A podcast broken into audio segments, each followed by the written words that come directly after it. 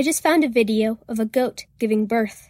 In the background, you can hear my childish excitement, oohing and awing at the fluids coming out of the nanny, giving close ups of the kid as she lies in the wet hay.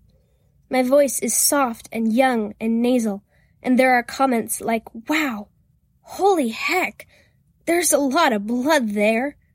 I remember running back to the main house, desperately trying to get my mom's attention, as this was the biggest deal since the day that deer carcass showed up. My mom had to know, and it was my job to tell her of this monumental event. Now, almost twelve years later, I often think about the memories I've gained and the person I've become because of them. Through one of my moms, I learned how to speak out, to use my voice for activism and comedy. She would harmonize with me in the car, even if I didn't want to, and her friends introduced me to different kinds of music, playing the guitar, violin, and singing. We'd have a game where she'd name a random title and a character, and I'd have to improvise a monologue from their point of view. Easily our favorite was, Excuse me, waiter, but I thought I ordered diet water. This isn't diet water. if one mom encouraged my loud side, I learned patience from the other.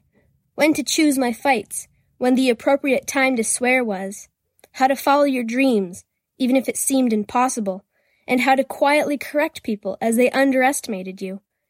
I learned the bizarre skill of random knowledge from my dad, the ability to shrug off something and continue with your life.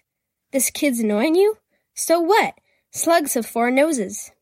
He taught me about recklessness, the good and the bad, and why never to ask him for help on science projects. From my farm, with its messy, mucky chicken coop, alive with the stench of poop, to the ageless treehouse, that somehow still hasn't collapsed. I have been taught to be the one who gently puts the spiders outside instead of killing them. The seemingly mundane experiences I had, and continue to have, shaped me in ways I never could have predicted. The bad can come from the good, and the good can come from the bad.